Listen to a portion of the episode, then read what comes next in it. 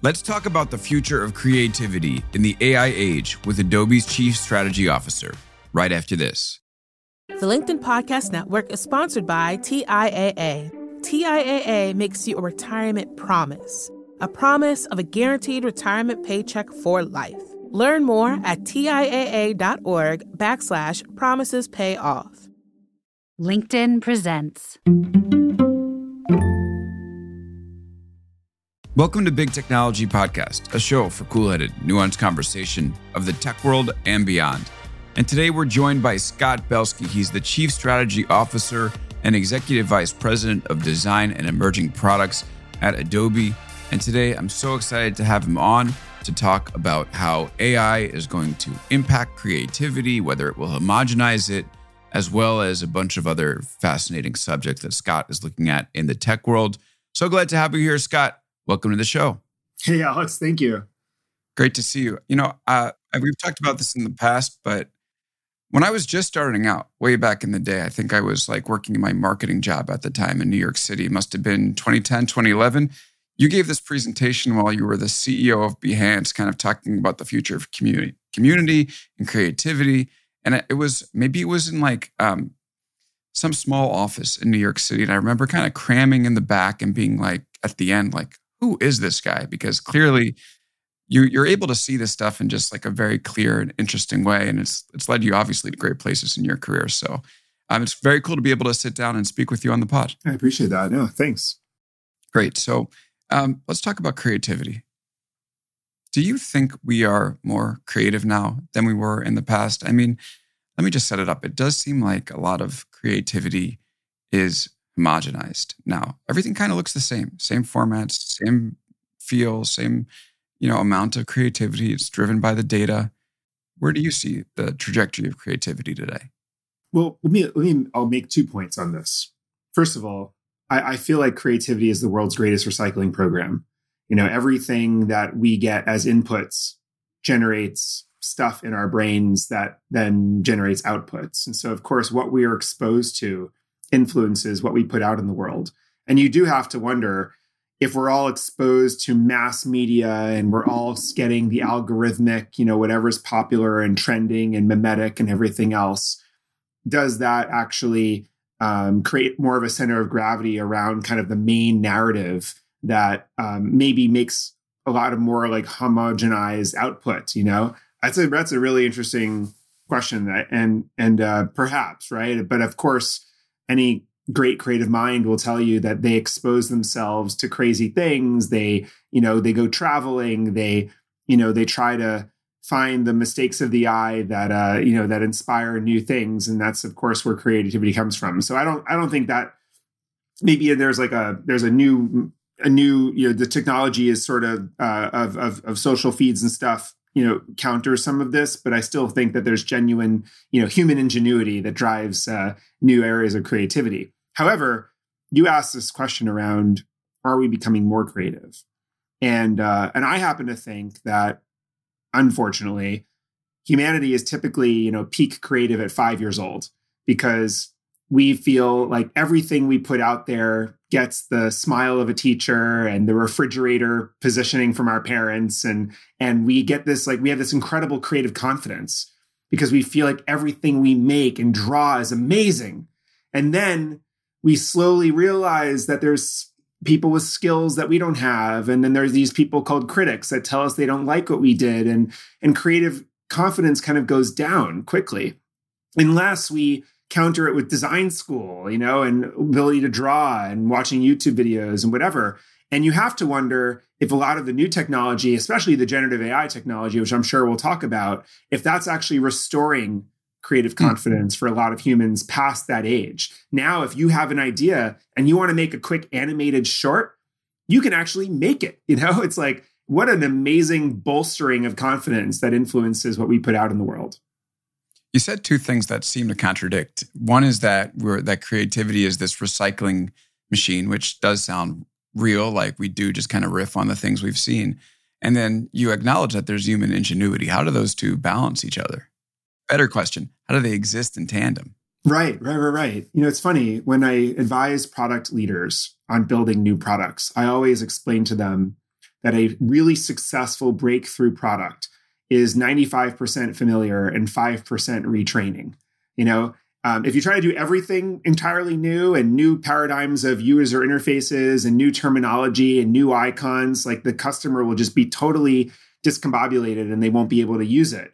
And so the trick is to make enough things that are familiar so that people engage and then find the one or two things that are completely different and differentiating and like do those in the entirely new way that trains the customer to do something differently, but also like distinguishes yourself in market. And in some weird way, I actually feel like creativity is somewhat similar because it's storytelling. at the end of the day, creativity that is effective is creativity that moves us. And we're not going to be influenced and and emotionally engaged by creativity unless there's some degree of it that's familiar. So I actually happen to think that a lot of these things that we are picking up from the world, you know, we are putting into the world that work that we put out there. And then the question is like, what are you going to put in that's uniquely yours? And so that's that that's actually the interesting debate right now about if I generate an image entirely just from my prompt, you know, is it my creation?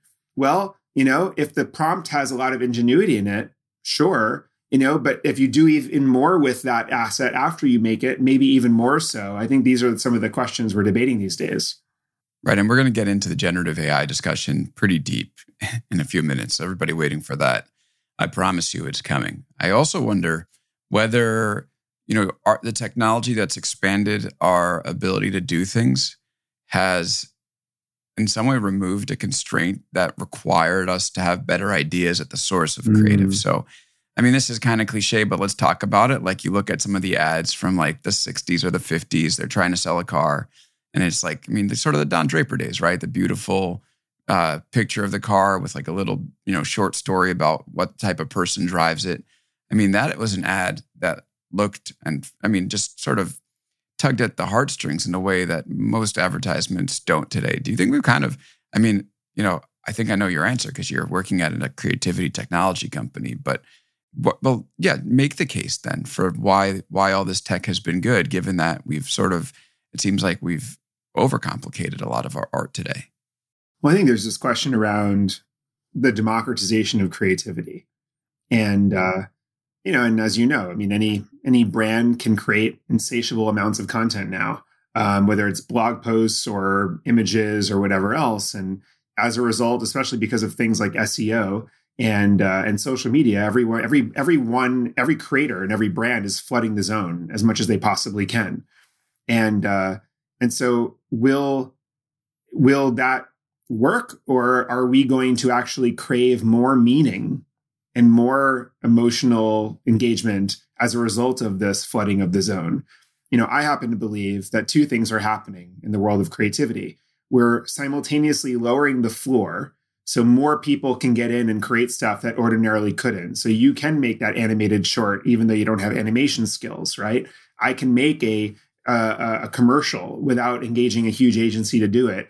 We're lowering the floor. That's exciting. That's democratizing. But we're also raising the ceiling. So for those who are the Don Draper types and those who actually do have the skills, they're not saying stagnant either. Like they're able to cover far more surface area of possibility to find better solutions. And when you ask a, an amazing creative director or an amazing designer how they do their best work, it's always about time. Like they need cycles of discovery. And they always say, like, if I just, I mean, yeah, if, if I'm given more budget and more time, I will come up with more ideas and I will whittle them down to a few better options that will ultimately yield a better solution. It's just a function of time. And so, in that instance, like this AI technology, as well as other efficiencies in the system, you know, should yield more iconic, more emotionally engaging spots. Yeah, I do think, you know, going back to your point about generative AI putting technology in the hands of so many other people, I mean, the threads that I've seen on Twitter of people like dreaming up different images, whether it's like the president's looking like 70 rock stars or, you know, any matter of, uh, you know, I don't know, just like cosmic imagery that that goes on there. Um, it's incredible because it's kind of interesting. You would never assign a graphic designer to make this; it would be a complete waste of time. And it does seem like this generative AI wave is really showing us something. um, you know, that was, we wouldn't see otherwise. I was talking to just like a little quick example. I was talking to a friend of mine who is um, works like a big fashion label, and his job is to come up with ideas for shoots, like you know, for the for the for the campaigns and what have you. And he said that he had this idea one morning of a uh, of like a of a racetrack with like um, racing cars, and um, and for some reason, all the drivers of these really antique, old, beautiful cars were Japanese and they were wearing these scarves. And he like and they had leather jackets. And he had this like whole vivid image in his head and so he went to one of these generative ai tools and just made an entire mood board of exactly what is in his head from like this you know morning dream sequence he had. And you know and that became like a mood board that then they at work like looked at and and ultimately refined what became the photo shoot. And it's like you know what an amazing toolkit. Um that allows him to hopefully have an even you know better executed vision. Uh, so that's the kind of thing that I think will will actually elevate the types of content that's made. Yeah, it's so interesting. Like when DALL-E came out, I looked at it and said, you know what this really is? It's a communication technology. Is that something you'd agree with? Well, I do think that visual expression and storytelling is a very effective way of sending a message. And um, you know, what are memes? Like memes are compression vehicles for knowledge and communication. It's one way for me to tell you something without having to explain it to you, right? And uh, and this technology, any, I mean, memes are creative. They, they're they're images, they're visual. So yeah, of course, you know, I think these are these are methods of communication. They just haven't been available. It was like a language that only certain people knew in society, like one percent or less actually knew how to draw and and graphically create something. And you know what happens when that becomes everyone to some extent?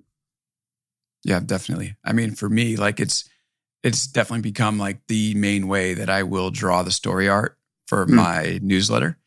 And i was at a scale where it was just like i'm gonna be the only if someone's making the art it was me. Like it was gonna be like a Photoshop sorry to use the expression but you know like you guys must like that. It's people using this stuff in creative ways or or you know pulling in a a free stock image. And i think it's just enhanced the ability of people to get what i'm trying to say in a way that wasn't happening before and just made the stories more pleasant to read. It's pretty cool. It is true alex but you know we still need ideas though. It's like it's interesting. You know you can only think you're only as creative as like the prompt you can come up with also right? Totally. And uh you know sometimes when you're thinking of a sunset like yeah you can prompt a sunset a sunset but if you explore sunsets captured by famous photographers on a stock website, you're actually probably going to find a better image than you can even generate yourself. So there's, you know, there's like that that question of, you know, can we, you know, it's still an imagination constrained equation. Right. And my mother-in-law is a graphic designer and I showed her DALL-E when it first came out last year.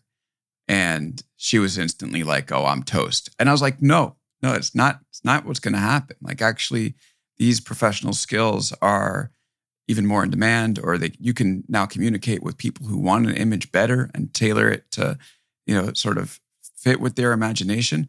Um, but now generative ai is also making its way into your products. So i'd love to hear a little bit more about the way that firefly has been uh, baked in to in, and and i guess there's creative assist being baked into adobe products and how designers are starting to use generative fill and other uh, generative tools to make their work better?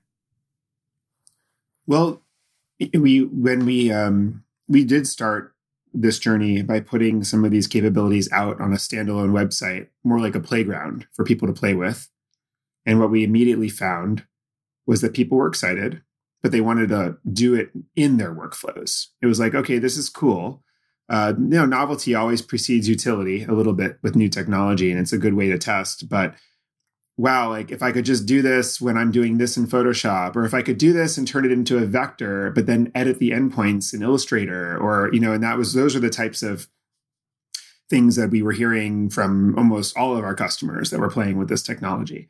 And so then it became actually more of a interface and design innovation exercise. How do we bring some of these capabilities you know, into the workflows that people use? And it's funny, like we have this product called uh, Illustrator on iPad, which is actually not a hugely popular product. Um, but it does, you know, it's Illustrator on iPad. And there was an innovation that the team came up with on that product years ago uh, because we wanted to eliminate a lot of the chrome, like the buttons and stuff, because illustrators don't like that in their view. And so we came up with this kind of progressively disclosed bar, this action bar, where when you're touching, it like gives you the options that are relevant for that moment wherever you are in the in the workflow. And we leveraged that design pattern and we took it into Photoshop to expose the same idea that wherever you are, we can give you the generative actions that are relevant for where you are in your workflow. And that, you know, that one innovation like changed everything for us in Photoshop. Yeah. So what does that look like in Photoshop? So in Photoshop now, when you are um, touching an image in your editing process, uh, and you you know, and it detects that you could actually expand this image, it just gives you the option of generative expand. You know, if you if you have a selection of something, you put a mask or you know you circle something in Photoshop, you then have the option of generative fill, and you can just prompt like I want to put in balloons, and then boom, like you know you get balloons, you get many many options of balloons you know, we just launched this vector generated vector capability in Illustrator, and it's pretty amazing. I mean, you need a, you need a icon or you need a you know a pattern or anything, and anywhere you are in your workflow, you just prompt it and get it, and it's uh, you know it's it just expands the possibilities infinitely to some degree. That's pretty cool. What are you hearing from designers? Like, is this something that's like immediately getting high adoption, or is this? Do you think it's going to take a little bit of time? Yeah, so the adoption is pretty immediate and um, and it's pretty well. Let me put it this way: the adoption, you know, within a few weeks of us launching these capabilities in each of these products is higher than probably any other feature we've ever brought into these products in wow. maybe 10 years. So uh, certainly as long as I've been involved with anything at Adobe. So I think the customers have spoken in that regard. Um, but we, you know, we, uh, I think it's still a question of like, where else do we integrate it? And and uh, how do people use it and uh, you know but i've never met a creative professional that wants to take two hours to do something that they could achieve in two minutes or two seconds. Um, no one wants to do things the long way. The question is what are they going to do with a lot of their newfound time? Exactly. I mean it's kind of basic but the resizing alone is amazing. Yeah. Like if i feel like designers must spend half their day taking that one image that was square making it horizontal making it vertical making it poster size. And if you can use generative AI, I mean, you talked about expand to expand images, to expand them, to contract them, to produce all those assets in a snap of a finger, you're all of a sudden left with much happier designers, would probably make the whole organization happier. Totally, because they don't want to be doing this mundane, repetitive work. And when you give them that time back, you know what they're going to do instead? They're going to like run more A B tests of different images as opposed to resizing the same images. They're going to start to explore other possibilities and, you know, and propose maybe better solutions. So I think the, uh, that's the other thing that, you know, I've been involved with a lot of these conversations with companies that are asking this question of, oh like is, is this going to give me more efficiency in the creative team and and what does this mean in terms of do i have to hire less creatives and you know and i always explain like first of all engineers have gotten more productive for the last few decades. And guess what happens? Like people keep hiring more engineers. Why? Because they get more ingenuity per person and they want more people because they want to do more things. And it's you know unless you're a penny pitching in a private equity owned company you are probably a company that actually wants to build more products, more features, more marketing campaigns across more platforms in more regions with more testing. And so when you get capacity back and actually get more out of each person on average, actually you end up wanting more people because you end up wanting to real, you know, do more things to grow your business more. It's sort of like a maybe just a natural human tendency of capitalism, yeah. if not just humanity overall. Yeah. So let's talk a little bit about who owns these images. So it's kind of interesting, right? I'm just thinking through the the path here. So someone makes an image. That image is used to train a model. Um, someone's making another image. They use generative fill to enhance it. Do they own the image? Does the person who previously uh, created that original image that was used to train the model own like one millionth of their image? What what is your what's how do you think through this stuff at, at Adobe? Well, a few things. Like first of all, I'm not a lawyer, as you know, Alex. yes. Um, I, I spend a lot of time with them these days, but I'm not a lawyer myself. Uh, and um, and and also the the the rules and the laws around some of this stuff are still in some areas either not fully evolved or TBD. And it's also like different regions and countries are are exploring this in different ways when you get into all the evolution of copyright law and everything else. Um, currently, you know, there's also a difference between what we are doing and why we're doing it versus what we're legally required to do. You know, I think we've been a little bit more um, creative, uh, protective, you know, uh, because a this is our customer base and b we believe actually that this is the way the world's going to go but some companies are taking a different ap- approach and would disagree you know with with with what we're doing um, when you make something uh, through generative ai there's uh, a lot of legal thought that when you edit it in any way it is yours at that point. point and so that could be as simple as you know if you're if you're in a in something and you're expanding an image that you took it is your image and it's because you, you actually generated a lot of it. Now the question is is it 50% of the pixels? Is it 99% of the pixels? And i think you pose this good question of well at what point is it uh, an immaterial level of input or editing that you're making you know to this to be able to claim that you made this image? And i think that's you know that's a great that's one of those like open questions right now um, mm-hmm. If you, you know, there's some folks that say that if you entirely generate an image just with a prompt in one of these tools that was trained on other people's content, it's not yours unless you edit it further. Um, and that's, you know, again, though, I don't have like a legal position on that per se, but those are like the debates that are happening right now. Yeah. So you're you're writing on Substack. Did you know there's a Substack feature that allows you to toggle on and off whether models can train your on your work for generative AI purposes? Have you seen that? Yeah, I just actually noticed that yesterday. Funny enough. Wow. Yeah. Okay. It's so wild, what's your right? choice on that? It is wild. It's like, wow, this has become all of a sudden like, I mean, if you told me two years ago that I would like have an option in the newsletter tool that I'm using to let AI models train on the work, I'd be like, what are you even talking about? But we're here. Well, I was like, first of all, I had some funny ideas, you know, before that feature was discovered. You know, I, I was thinking, you know, what would happen if I wrote in the end of my newsletter, uh, and by the way, everything I just wrote is fake and this is incorrect information. And then I put like a wink, you know, to the, you know, to the AI models that are training off of this. Like, would that then tell the model to actually ignore what I just wrote because it's fake? And, mm. you know, is that like a way of me sort of protecting my content? From being trained. Like there's all these sort of mental games now I, I, play. And also you know do you is this how paywalls are going to become super popular? Because there's certain things you write where you're just going to want them like not on the not on not trained and and uh, you want people to have to log in and, and be able to read it as humans. So there's there's all kinds of questions there. So what did you choose? Um i um i chose to allow training um, but I also have a section at the end where I have uh, like I share some more provocative thoughts and like things that I'm working on, and I put a, a very low paywall in front of that um, that I do to, that I give to charity. But I figured that was one way where I could just like make sure that that stuff you know can't be accessed by a bot. Yeah. Wait, do you think the bots can't access underneath the paywall? My understanding is that yeah. they're not able to scrape it. Um, I guess I unless so. someone who's like paying manually feeds it to a bot, but a bot. I thought it was a, yeah. safer approach. yeah.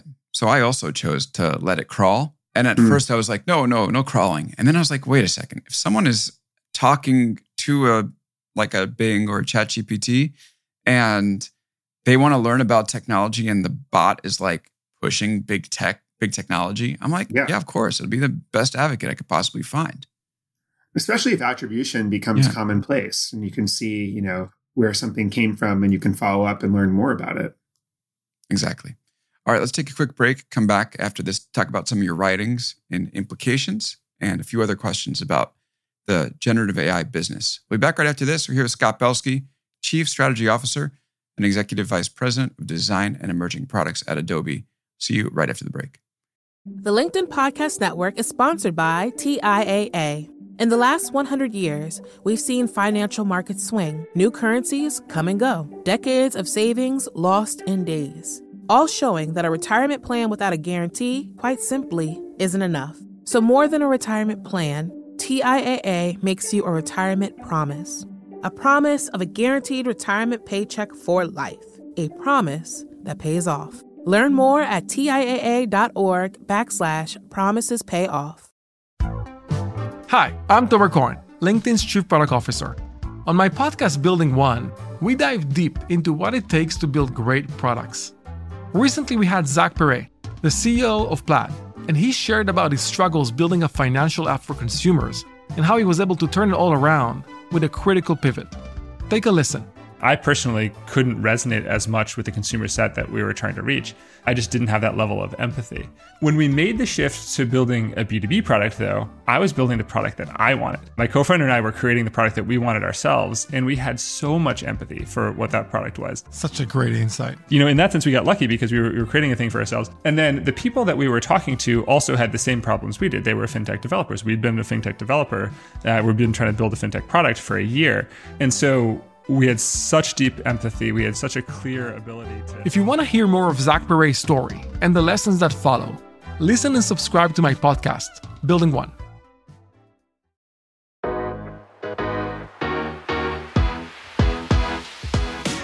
And we're back here on Big Technology Podcast with Scott Belsky. You can find his writings at implications.com. And if you sign up for the paid product, you can read it, unlike the bots. So one step up for you on the robots. So, Scott, um, you actually just got this new job, right? It's uh, something that's relatively new that you're now working on uh, emerging products. So, can you talk a little bit about, you know, what those emerging products are? Is this generative AI related? What what makes you uh, interested in that area of of the creative field? Well, sure. I mean, I came back to Adobe six years ago in this chief product officer role, where I was overseeing engineering, product, and design, and uh, and emerging products were part of that group. Um, and that was, you know, that were a lot of the early explorations of um, of some of the new tools we have today. Like certainly started, you know, with some people, some folks in that group. And then about a year ago, um, I took on a kind of different mandate of stripping out a lot of the emerging products that were that are in that group, especially some of the AI first explorations that we're doing um, for the like we call it the incubation zone of the company uh, as well as um, design for the whole company. Because at the end of the day, the interfaces, you know, these days, the underlying APIs are really important, but it's how those APIs surface as capabilities in our products that, you know, in my opinion at least, determines their fate um, as much as the models do. And uh, and then uh, and then focusing on strategy and corporate development, which was a new thing for me. I mean, also I, I think I've always been thinking about strategy, but it was it's kind of fun to have a learning curve around um, strategy for the whole company and how sort of creativity and marketing come together and that sort of thing. So it was, uh, you know, it's, it's a bit of a, a, change of pace. I get to in some ways. I miss the earlier days, frankly. Like I, I miss kind of earlier stage product stuff. I was an, always an entrepreneur, and this was a way to kind of keep me engaged uh, and uh, and bring on bring on some new challenges. So speaking of um, new companies, entrepreneurship, do you think that um, we're gonna when it comes to this generative AI wave, we're gonna see a bunch of new companies start to sprout and take advantage of it, or is it going to be something that'll be mostly confined to the big ones? Yeah, I think that there will certainly be some amazing new companies that spawn, um, whether they're tackling workflows that don't actually have great software leaders that solve them yet. I mean, AI what AI also does is it really drastically reduces the learning curve to use a mm-hmm. product. Mm-hmm. And um, and you can imagine a suite of tools that just replace entire clunky workflows with natural language. So um, I do also think though that really established workflows that just need to get better, you know, that is where incumbents have an advantage because they have the data, you know, that trains these models and they have the distribution you know, they have the reach to the customer already. And customers don't like to change products unless they have to. So there was an era of technology where on-premise or old clunky software was replaced by cloud software, right? And and that was one of those moments where startups, you know, you had to reinvent the stack from the ground up. And that and then you'd end up displacing a company that wasn't able to start in the cloud and was years and years behind. I think that the AI platform shift is a little bit different. It's not like you're going from, you know, local to cloud or from um, or from desktop to mobile. In this instance, you're actually in the workflows you're using every day. You just want to make them, you know, 50x faster, you know, and more intelligent. And so with these underlying capabilities that bring API AI wherever you need it, I think that's an exi- that's an opportunity for incumbents, you know, to to sort of uh, to innovate and to you know thrill their customers as opposed to lose them and have this life cycle of companies, you know, just replacing companies, replacing companies, replacing companies. But on this on the small side, I'm also particularly bullish for small companies because small companies are going to start getting the advantages of big companies without mm-hmm. having to uh, to grow and become bulky, you know, like big companies. So, for example, getting a huge data analysis department, you know, that used to be 50 plus people and, you know, data analysis cycles that inform marketing and whatever else. But once that's done by AI, you can have a small company that has the, the, the power of the data analysis function of a big company um, being able to launch a business and and compete and you know same with marketing and content creation and you know a lot of these other functions that are going to be enabled by ai so you'll see many many more smaller companies have great businesses as a result mm-hmm. of this mm-hmm. technology you'll see a lot of incumbents get stronger and be able to keep their customers as opposed to lose them in this new platform shift and then you'll see some new verticals whether it's government technology or other things where AI just kind of streamlines and they're entirely different companies.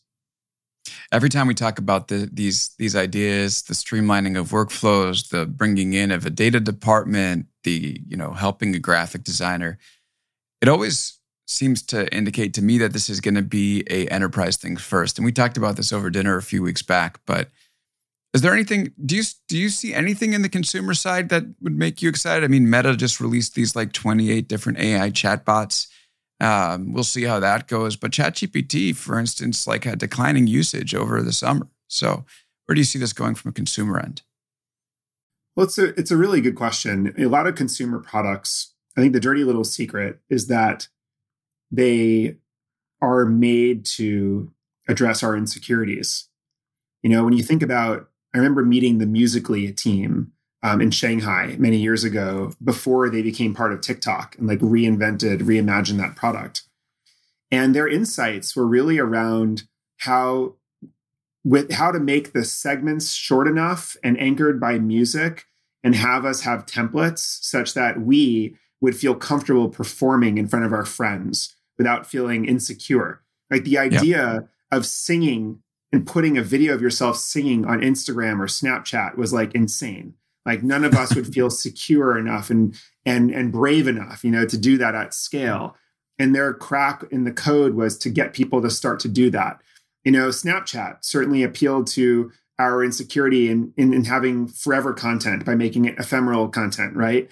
Um, and uh, and making sure that it disappeared so our parents wouldn't see it. Like a lot of these consumer products kind of attack an area of our consumer mindset where we're, you know, there's either vanity or insecurity or something at play there.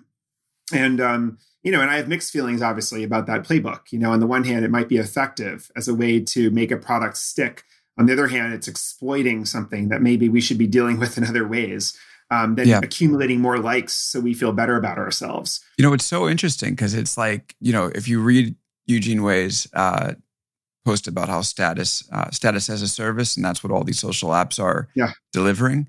And it's interesting because like status and insecurity are maybe two sides of the same coin. You need one because you have the other.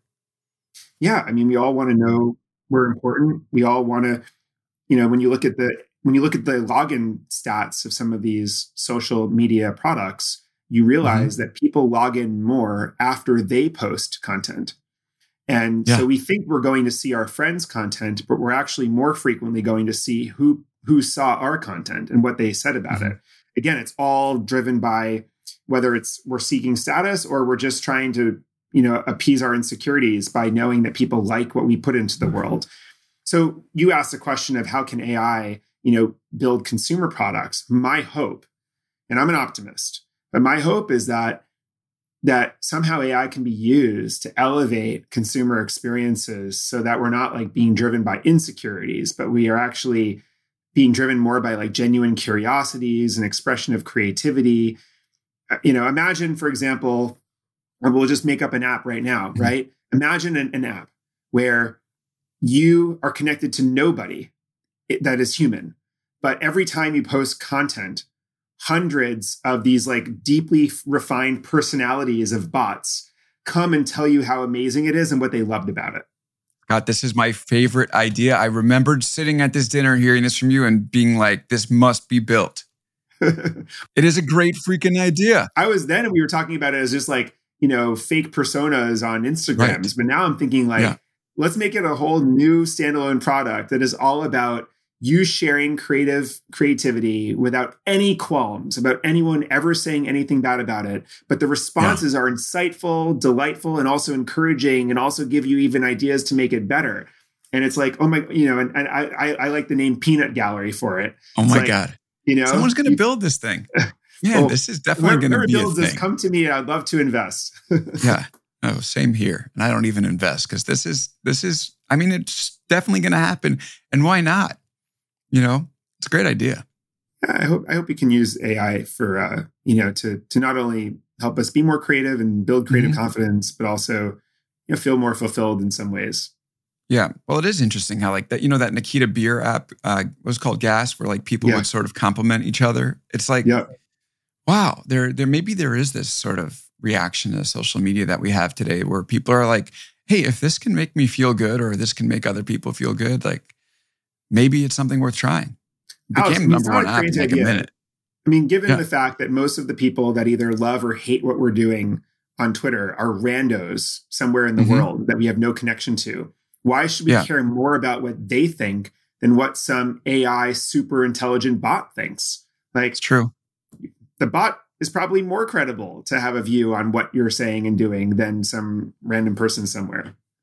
I mean, not only that, like the bot, like even if you if you had people weigh in proportionally i mean maybe i'm saying this because i'm like professional journalist and this is sort of how it works in my world but if people weighed in proportionally in terms of when they like something versus when they dislike thing, something it would totally change like i'm sure that there are people that enjoy podcasts or enjoy newsletters and are just and by the way like thank you for listening and thank you for reading. Like it's awesome that they're there and they're just like oh that was good and go on. But if someone really hates something, oh, they're like a hundred times more likely to, to write in and talk about how it sucked. And these bots are just like actually could even be more reflective of what like the normal human experience is.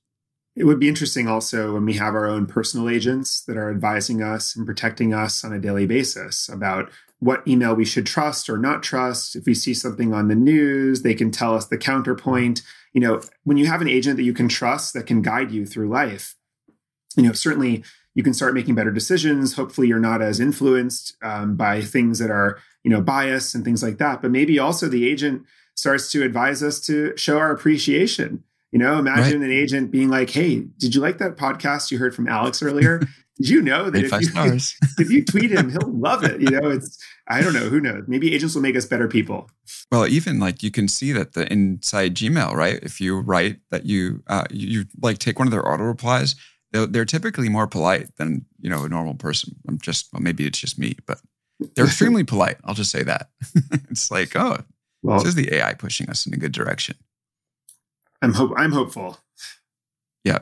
So okay, so how does um, this may or may not be a separate idea, but I'm curious, like how this, you know, there's these agents. Well, actually, let me let me ask you one follow up and then move on to the next part. How far away are we from that? Because you know we've been talking about these smart agents forever. Um, it seems like okay, we have ChatGPT and Bing and Meta, whatever's going on there. Uh, like they just released these 28 bots in in, uh, in Messenger and WhatsApp, and they seem to have you know assistive personalities. How far away do you think we are from like actually having these bots good enough to like them playing that role that we're imagining here? Are they there yet? Maybe. Yeah, there's there's there's two things I would say.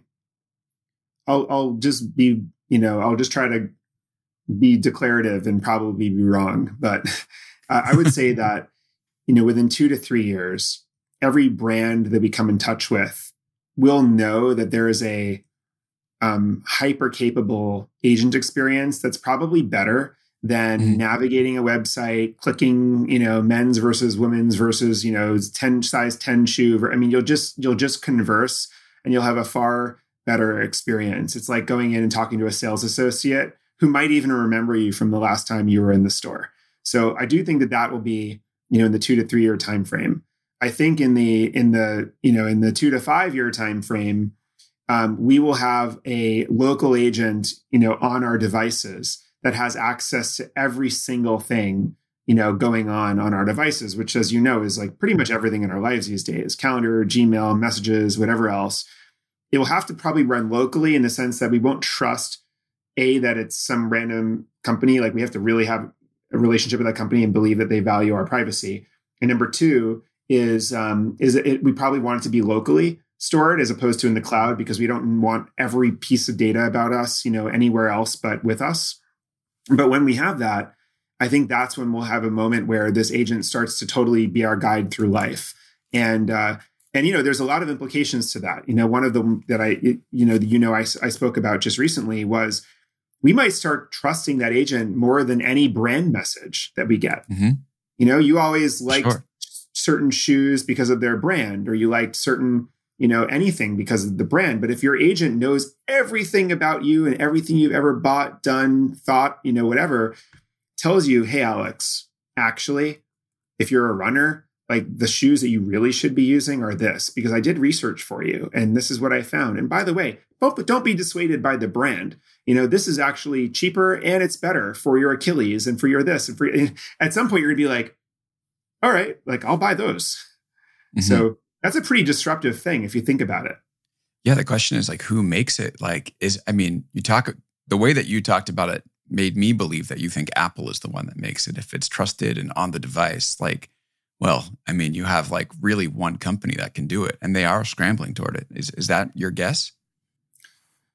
Well, I think Apple is like really cleverly positioned, obviously, with how they value privacy and you know, and how they've built chips it? that are AI capable, you know, locally and whatever. Yeah.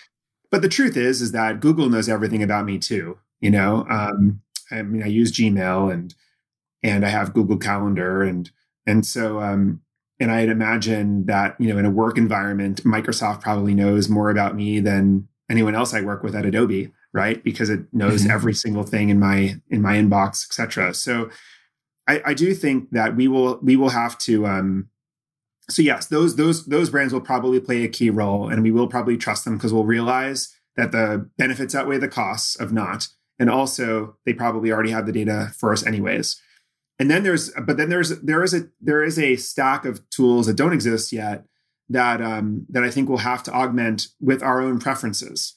You know, and this is another thing I've been thinking a lot about is, you know, how does how does your agent experience booking a restaurant reservation, know your dietary restrictions, know what you're allergic to, you know, know that you're a vegetarian, or mm-hmm. know that you need a wheelchair access or any of those sorts of things. Like there needs to be some solution where an agent for a third party can talk to your agent and get information.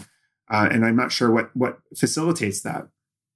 Yeah, maybe some info exchange created by who knows, maybe, who yeah. knows the founder of our this social app that makes you feel good. Uh, last thing I want to talk to you about is is this idea of friction. Um, you know, we've talked a lot today about AI breaking friction down and how we need to have better customer service. Uh, interactions. And we have just been a society that has optimized towards taking friction out of everything. And I mean, maybe I'm stealing your quote here, but like it's sort of made people soft and unable to deal with adversity. So, floor is yours. I'm kind of curious, like what you think about that, whether it's good, bad, whether there's a way out of it. Well, it's you know, it's this is something I've been thinking about and, and debating with friends for years now because I find that everything we do in technology is intended to remove friction from work, from life, from getting from A to B and whatever. And I find personally in my life, at least, that, um, you know, because I have the ability to book my travel and actually pick my exact seat and everything, you know, if I get to the plane and suddenly my seat's been changed, I'm like, oh, or, you know, I mean, or it's like, it's, and sometimes I'm, I'm like, Scott, you're traveling in a metal thing across the world, you know, this is amazing. Like, and you're worried about the fact that your seat got changed or whatever, you know, and, and I just wonder if the, if, if human fragility goes up as the friction in our daily lives goes down and that we become actually even less tolerant of even the smaller things that might go wrong and what that means for humanity. And then sometimes when I look on social media and I see the amount of,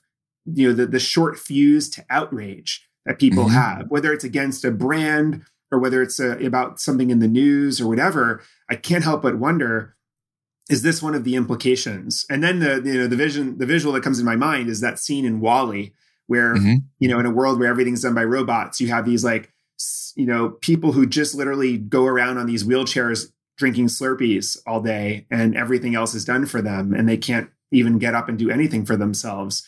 So yeah, I think there's a question around uh, how do we ensure that we remain, you know, we've sustained our tolerance for friction and also where do we preserve friction in our life? Yes. I mean, first of all, I would say that, you know, I don't know if you're ready to make the assessment, but I would that we definitely are becoming more fragile because of this designing friction out of our lives. And then, yeah, I guess in one way, um, I would ask, like, what's the point of it all if that's what it's doing to us? And then the second part is you said maybe we should keep some friction in our lives. I mean, where where are those? Why don't we end with those? You know, the uh listen, I mean, and this is more like philosophical, but when something does go wrong, you know, do you try to shield yourself or your kids, if you're a parent, from that thing that went wrong? Or do you say, great, like we mm-hmm. need stuff in life that challenges us. Like th- I'm gonna, I'm gonna sit with this. You know, when mm-hmm. you show up and that reservation you made on Resy didn't actually connect, and the restaurant says, "I'm sorry, we don't have any record of that." Do you go ballistic and say, oh my gosh, how could technology let me down? Or are you like, you know what? I'm going to walk around the neighborhood. I'm going to discover a spot I didn't know, you know, and let's like, let's run with this. It's little things like that. And it's also, you know, and, and I think about this also as a parent all the time. You know, you're, you're, you, you, you feel like you should protect your children from any sort of challenge. And yet it's the challenges that make them who they are, right? And build character. So I, I just think there's that philosophical piece. And then and from a product perspective, you know, I sometimes believe that getting, you know, having a little bit more friction in the funnel actually gets more willing customers into your product. Mm-hmm. And I try to sometimes convince founders that they want willing and forgiving customers in their early cohorts, you know, of new users and that having folks go through a little bit of friction actually helps you get people that will evolve your product more thoughtfully. And so maybe that's a healthy thing, especially you know for for certain products. Love that, Scott Belsky. Always great to talk to you. Thanks for coming, Alex. Thanks for having me.